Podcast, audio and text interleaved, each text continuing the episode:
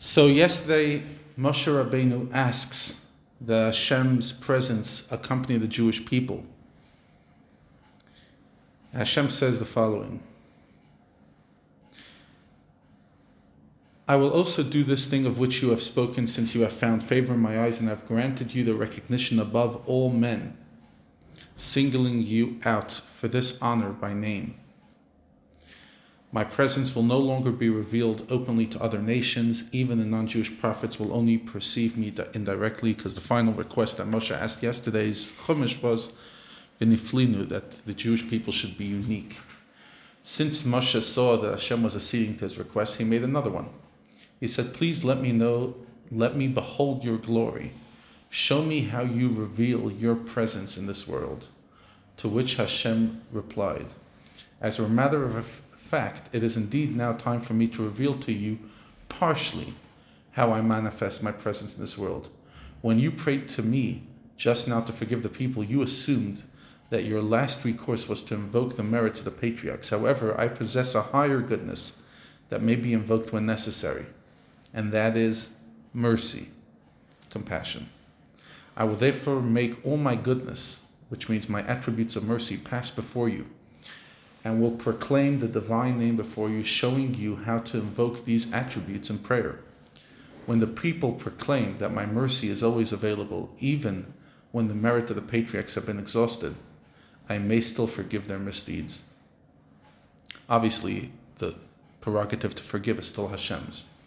I will show favor when I choose to show favor, and I will show mercy when I choose to show mercy.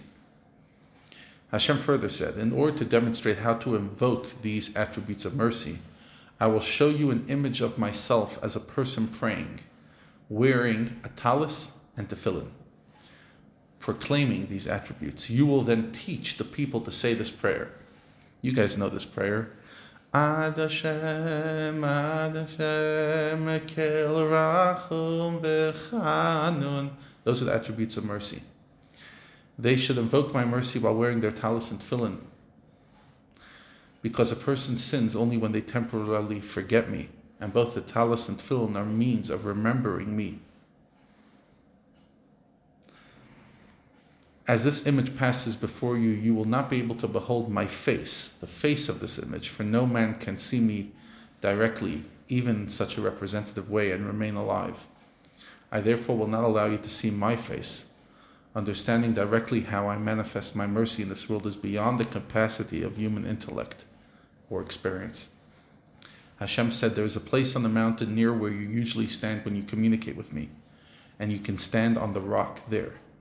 When my glory passes by, that is, when my mercy is revealed, and the order of strict justice is temporarily suspended, the destructive forces can also operate unhindered. So I will have to protect you from them. I will therefore place you in the crevice of the rock, and I will shield you with my hand, protecting you until you, I pass. But after my attributes of mercy have passed, and the danger is gone, I will remove my hand. You'll be able to see my back as I continue to pass. And I will roll back my talis off my head, so to speak, so you can see the knot of the head tefillin resting on my neck. The head tefillin are pre- placed on my head like a crown. So by showing you how the tefillin are tied at the back of the head, I will be showing you something of my glory as you requested. But you will only see the back of my glory. You will only understand the way I manifest my presence mercifully in this world after the fact. For this is all human intellect can understand of it. Thus, even when I let you see my back, my face will not be visible. The commentaries explain that the idea that Hashem, you could only see his back, is often you could only see Hashem in hindsight.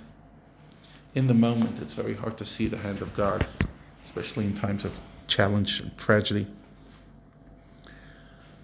But often in hindsight, for Isa we could see God's hand. May we all see God's hand in our lives.